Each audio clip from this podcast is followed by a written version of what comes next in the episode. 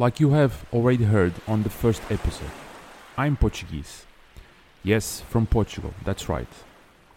I live in a small island in the North Atlantic Ocean, more exactly 900 kilometers from the Portuguese capital, Lisbon, 600 kilometers from Morocco, and 400 kilometers north of the Canary Island, a Spanish island. We call it Madeira. Well, everybody call it Madeira, not just me. Have you ever visited? Who has visited saw the island can be very small in length and wide, but it's the opposite when the subject is height. The island is known by the rugged terrain with waterfalls, levadas, it's what we call irrigation irrigation channels, which spreads through the island, steep valleys and two peaks with almost 2000 meters high. Very gorgeous for somebody who comes to visit the island, but hell for someone who was born in the beginning of the 19th and 20th century. No, no wonder our anthem, yes, we do have an anthem, begins like this. From the valley to the mountain and from the sea to the hills, your humble, stoic and brave people. And our hero from today's episode is humble, stoic and brave. He is a guy who was born in 1945 in north side of the island in a place called Ponta Delgada. A man who was born into extreme poverty, who had everything to go wrong with his life. His name is not Superman or Clark Kent, but a Portuguese name, Antonio Ferreira. As it is written at the beginning of his book, Antonio Justino never surrendered to the fate of what he encountered in life and soon began to chart his destiny. Still very young, upon discovering that he did not have his luck, he picked up a, a knife and traced his destiny in the palm of his hand. Life was never his ally, quite the contrary. Many of us could handle a third what Antonio handled and overcome. A true David. He showed us time and time again that it isn't the desire of, difficulties that we find glory or victory, even though the victory is not always the thing we think it is. This is the David and Goliath podcast, and I will tell you real stories from normal people who had great mighty wars and defeated their giants. I don't know where to start. So I start the day when a friend of mine borrowed me a book who narrows Antonio's life. This guy is a true hero. That's what I was thinking as, as, as I continue to read the book. I don't have the skill to read fast, so I read the book in three days. It has only 170 pages, it's not that big. But for me, three days is quite fast. You know, I love this kind of stories, and this one blow me away. I must spread this story to the world. First thing first. We, me and my friend George, went to his son restaurant in Caniço to eat this the famous grilled tuna and to buy the book for me. I need to note things down in the book. All my books are with notes or highlights, sentences or paragraphs that's meaningful for me. Well, the life of this guy, who has enough age to be my father, started in, in 1945, 26th of September 1945. He is the oldest uh, son of Francisco Ferreira, his father, and Maria Salomé, his mother, and he is the oldest of four sons. They were so poor that they not live in a house. Yes, they lived in a house, but it's not the house that you are thinking of. The family lived on the first floor. On the ground floor lived the cow who gave them the milk. Well, everything they ate came from the land potatoes, beans, pumpkins, and so on. The kitchen, if you can call that a kitchen, was an exterior wall of the, of the, of the house, covered with a zinc sheet. And on this zinc sheet, his father made holes from the smoke to go outside. Yes, her mother cooked their food in an iron pan, using wood to heat the pan. all the four sons slept in the mattress made by corn, cob straw, which sometimes had corn seeds, who left their backs with bruises. The house was so small, so small, and all the place was taken up, and for that reason, their parents had to step over them to get to the bed. The toilet, as if I can call toilet, was a hole on the ground outside of the house, nearby banana trees. The conditions were so miserable, and for us to understand more or less the conditions, I would like to read to you a paragraph from the book. When his father awoke during the night because some fluid started dropping into their bed. I like to imagine it was straight to his face, don't ask me why. Another thing the roof was made by corn straw, not by tiles like we have in today's houses. The rat would wander over us during the night, and one night, while our parents were asleep, a liquid started dripping onto their, their bed. It was a rat urinating in the middle of the cover. Our father noticed and fetched a long needle about a meter in length and used it to pierce the straw underneath, in the direction from where the liquid was coming out. The rat immediately started squealing can you imagine live just one for one for day in these conditions? Imagine imagine all of your childhood. Every year there's an sport event called Madeira Island Ultra Trail, MUTE, which is basically a trail event that crosses the island from the northwest to the southwest. The major event is 115 kilometers the top runners made this race around 15 hours. But there are other races inside of the 150, 115 kilometers Queen event. We have the 85 kilometers race, 60, 42, and 16. I could say for sure that Francisco, Antonio's father, would do the 60, 60 kilometer event very at ease and I tell you why. Francisco Justino, his father, lived with with his family in Ponta Delgada, in the north side of the island, like I told you, but was doing military services in the capital, Funchal, which is in the south part of the island. With no, no running shoe or other kind of running gear, Francisco went up to Estreito de Câmara de Lobos, crossed the Torrinhas mountains, and reached Encumeada. Then, after, he went down until Chão dos Louros, then after to Rosário, reaching by at the end Ponta Delgada. Let me rephrase this, please. From Funchal to Torrinha is around 20 kilometers, but climbing 1,400 meters above sea level. Then, after he crossed the mountains, he went down another 1000 meters to reach to Encumeada, which is a valley. He continued his descending now to São Vicente, which is another 6000 meters. And after that, he walked until reaching Ponta Delgada, after another 5000 meters more. One night, walking through the mountains, 40 kilometers, around 10 hours or more through pathways filled with mud, heavy steep slope, and remember, with no running gear. Two days later, he would do the same path but now heading to Funchal. His mother worked at the house of some refugees who chose to live in Madeira. We were in 1941 at the Second World War. When Antonio had 5 years old, his father worked in a field.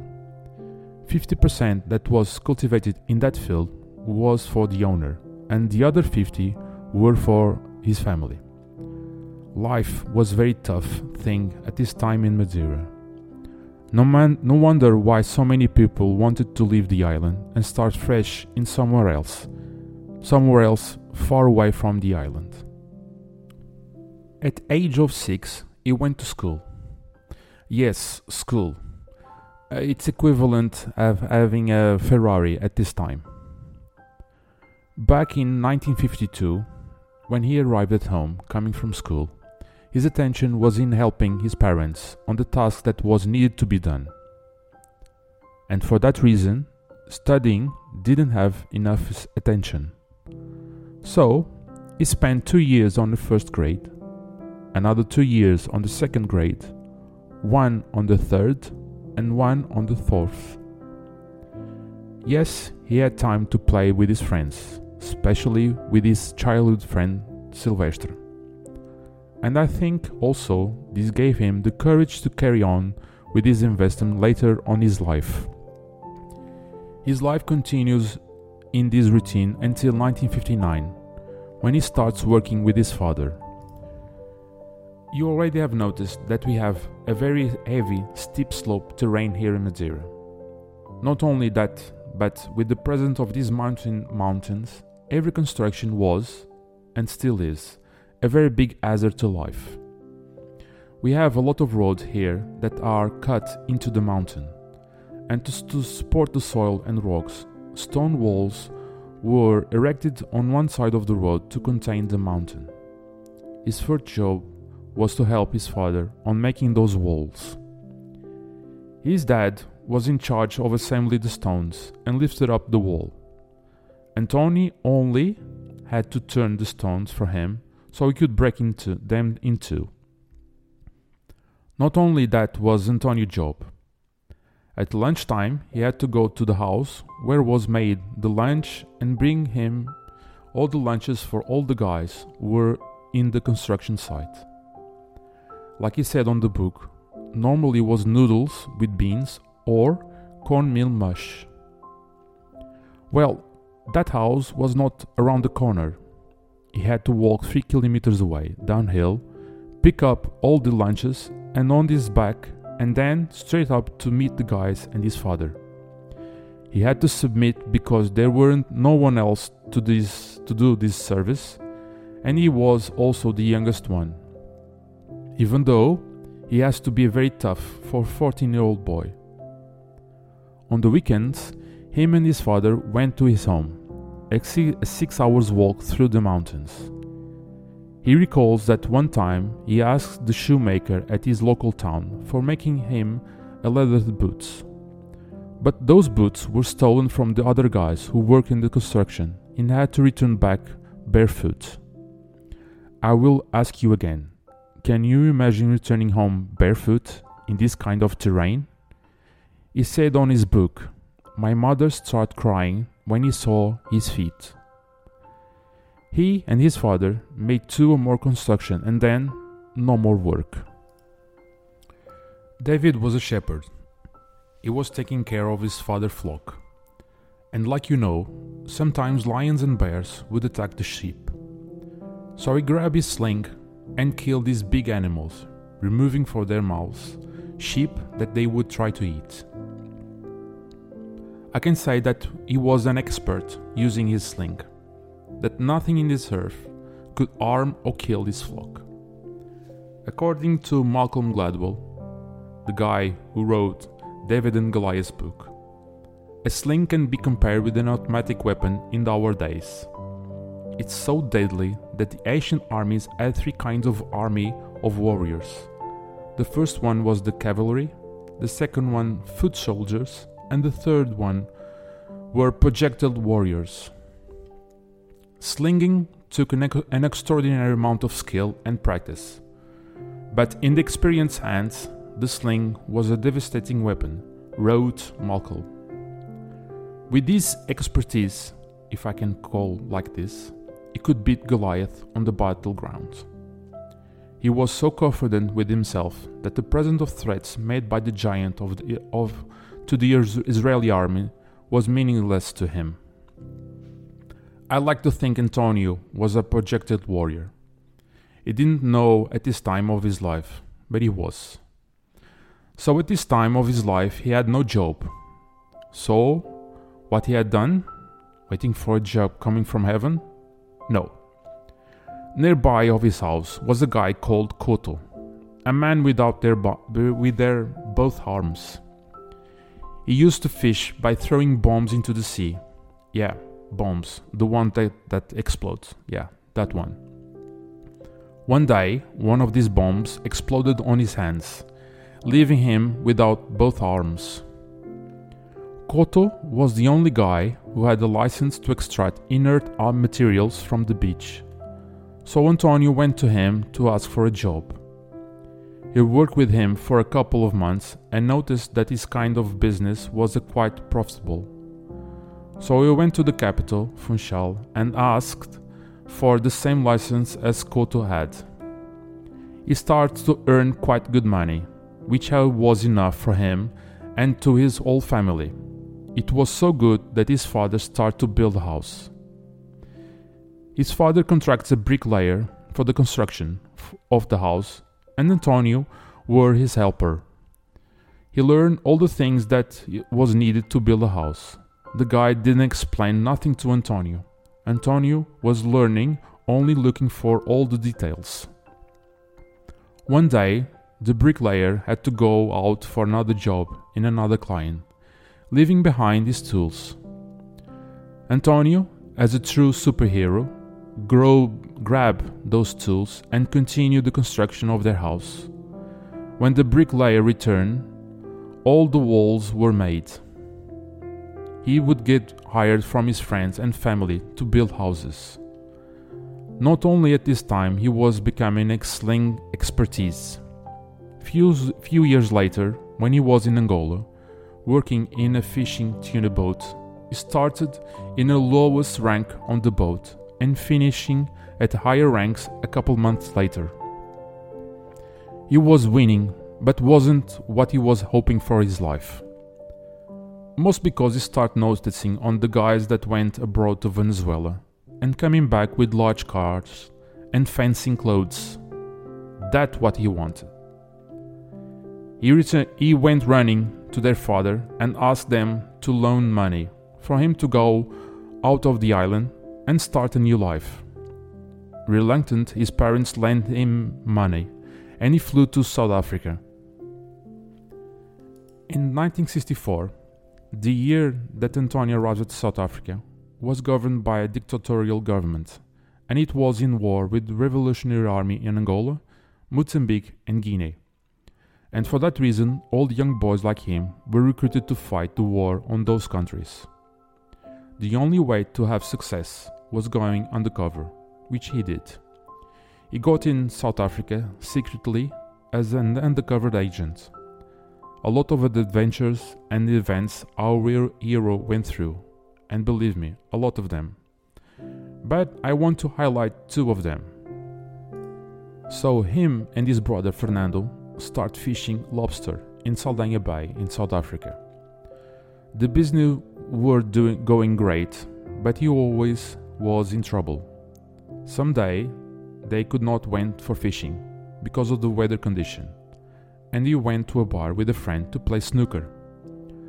I only can say, even though Antonio wasn't looking for trouble, trouble was always looking for him. I will read to you from the book what happened. Where the, the snooker table was, there was an open door to the bar. We were playing when he saw a South African enter, whose name I later learned was Peter Merwe, appearing already somewhat drunk. He went straight to a table where the two South Africans were sitting, drinking beer, and out of the blue, he grabbed one side of the table and split the beer glasses on the floor. Then he went to the counter where another South African was holding a beer glass, took the glass, squeezed in his hand, and broke it, immediately starting to bleed. I was in the table room, and upon seeing all that, I said to my colleague, You better not come in here and mess around because things will be different here. My colleague was in the corner of the room, all huddled up full of fear because he knew his story. But I didn't, as I had been in this place for a short time. At some point, he looked towards to the billiard table and saw two Portuguese guys playing. He placed his hands on either side of the door and said in Afrikaans that he was going to beat us all, but accompanied by a swear, a swear word, a bad word, yeah. I was at the end of the table, bent over with the cue in my hand to hit the ball. He went towards me and from underneath slapped me. It was so strong that I immediately started bleeding from my lip. I quickly turned the cue and hit him with all my strength, used the thickest part of the cue in the stomach. With the blow, that brute fell the brute fell to the ground between me and the pool table. After this, a friend who had come with, in with him picked it up and brought him to the bar. But the fight wasn't over. Peter van der Merwe was going for a hit back. The friend, when he brought him to the bar, dropped me in front of me. I was wearing an island sweater. He grabbed me my sweater, pulled me through pulled me to throw a punch and fish me, finish me off. But I jumped backward, and as the sweater was nylon, it stretched and it ended up in his hand. I jumped and landed with both feet on the chest of that brute, who fell to the ground. I lost my temper and I started kicking him. Eventually, the shoes folded on his toes, and I started hitting him with the heel of the shoe. He only defended himself with his hands to avoid getting hit in the face. It was the, to the point that he was all bruised and said and stayed in bed for a few days at home. Everyone knew in town the guy who knocked the deadly Peter van Merwe, the guy who was the Goliath of Saldanha Bay, and everyone was afraid of him. Antonio said on his book that Peter was a giant. He had a lot of strength, but lacked skill. Remember, the tallest guy are not the most agile guys in the world. The other story I want to tell you is about how Antonio was expelled from South Africa and how he managed to avoid military service and therefore avoiding going to war. As you may recall, he was an outlaw in South Africa. Due to the troubles he was getting into, he became marked by the police as someone who should be arrested and, rep- and sent to Portugal. So one day, Antonio was playing cards at home when the weather was bad and he couldn't go fishing. Suddenly, another guy from Madeira entered the room, so tired that he couldn't speak. After a while, he said that the police was looking for him, Antonio, and his brother Fernando. As soon he was fishing, finishing the sentence, appears a Volkswagen in front of the house with the license plate GG. Only these plates belong to the government and their agents. As he was forewarned, he rushed out to the, to the door. The two policemen immediately understood who he was. They hid in a old building, but one of the policemen spotted him. He managed to reach him and punch, punched him in its stomach with his gun. Antonio fell on the ground in pain. The policeman took out handcuffs from his pocket, first putting them on the hand, but strangling, strangling to put them on the other arm. Antonio writes in his book I pulled with such great force that he spins and fell to the ground, still holding the gun out of my mind because he had hit me. I threw myself at him to take the gun, but he managed to stand up and fire a shot into the air. He told me the first one was a warning shot, but the second one was for you. And that's what happened. Instead of trying to escape, I went after him, attempting to disarm him. He turned in, kept shouting at me the gun pointed, Stop, stop. But as I didn't stop, he fired at me, at my leg, left leg, about 20 centimeters below the knee. It shattered me my leg, and I fell with the leg bent, the bone sticking out the flesh. Meanwhile, the other policemen arrived and came up behind me. Like someone afraid of a lion, they put the other handcuff on me, call on the radio for the local police to take me to the police station in the area. So, fast forwarding, he was operated and installed a tool for him to maintain the leg strength without bending. There was serious risk of having another leg shorter than other. And this was his ticket for freedom in coming here. After three months in the hospital, he went straight to, to court and he was convicted to leave South Africa and return to Portugal, in this case, to Angola. Arriving to Angola, he went directly to an interrogation from the Portuguese police. After this, he was moved to the army for making the recruitment. When he knocked on, the, on his door with the leg brace, the soldiers started to laugh at him. He was looked by a doctor who sent him home for eight months. So he went for looking for job at Benguela in Angola, starting his work in a tuna fish shipping. After eight months, he returned to his recruitment at the army.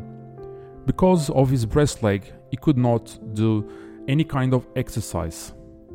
Until two months later, he's seen again by the same doctor who sent him back home. Everyone was convinced of my problem in the leg, except this doctor.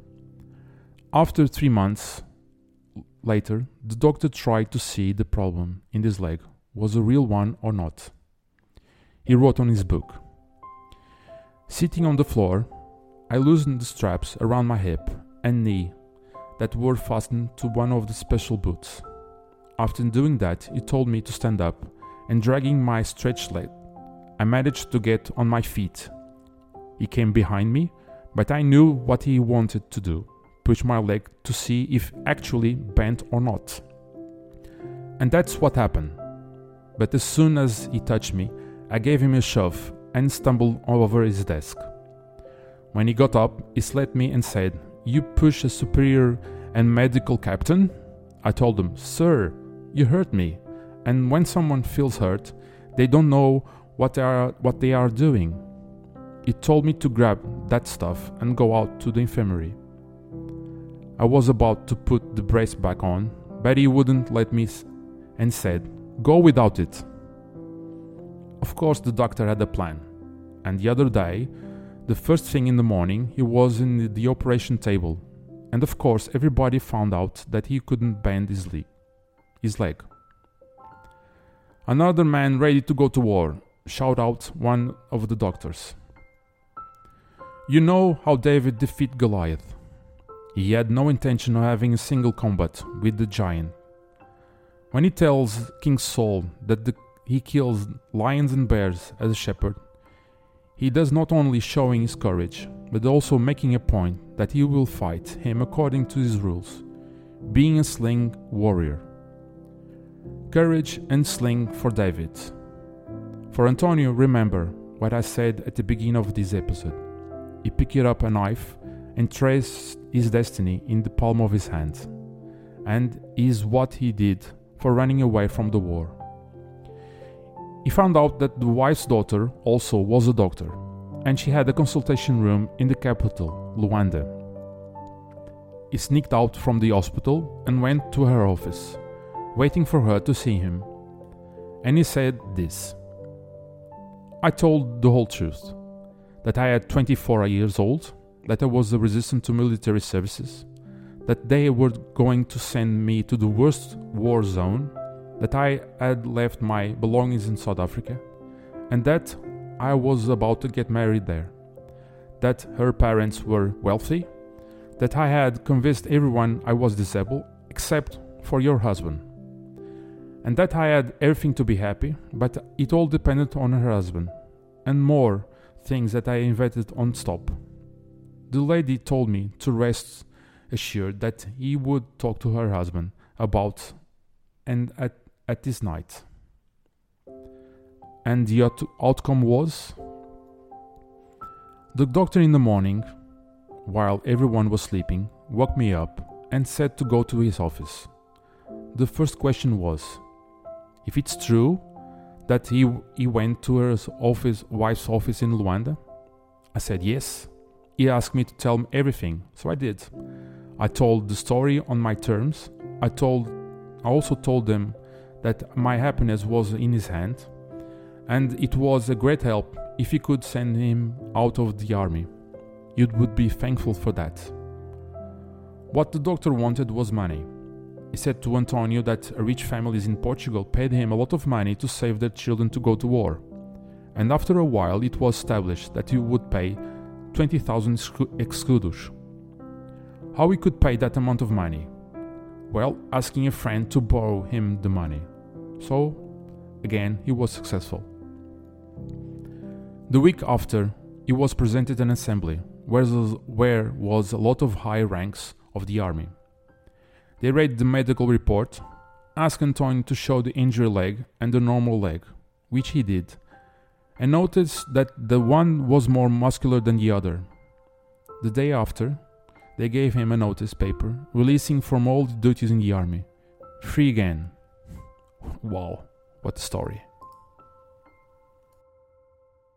Do you think that Antonio Ferreira would be success on his early part of life if he didn't have the challenge that he faced when he was a kid? The house where he lived on the earlier days with his family, giving a hand to his parents every time he arrived from school, working with his father on building the walls from the road, putting his and his father's life at risk the six hours road traveling coming back to his house on weekends, facing the challenge of finding job in place where everything seems so tough. You could say it was in his genes. Yes, it could be. But if he didn't face this overwhelming experience at the early stages of his life, I don't believe he would always trying to find his way at the end. Like David, he had the courage. But not only courage he would become an, an expert on using his sling to beat the odds that always was against him.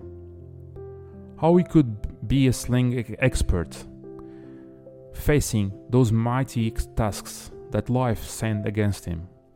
The mighty tasks of living in an island in the 50s and 60s of the 20th century, in those conditions. Well, I didn't want to live in those conditions or having my daughters to pass those challenges. Do you want that for your kids? Well, I don't think so.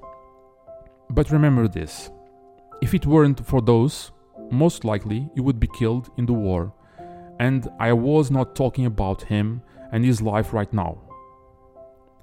If you think that was enough adventure for a lifetime, please hear the next episode. His life continued in Angola as a tuna fisherman. He faced the return to Portugal after the Civil War began and have a new beginning in home island, Madeira. Isn't enough, Goliath? Don't forget what Malcolm Gladwell wrote on his book. The act of facing overwhelming odds produces greatness and beauty, and Antonio's life is all about greatness and beauty.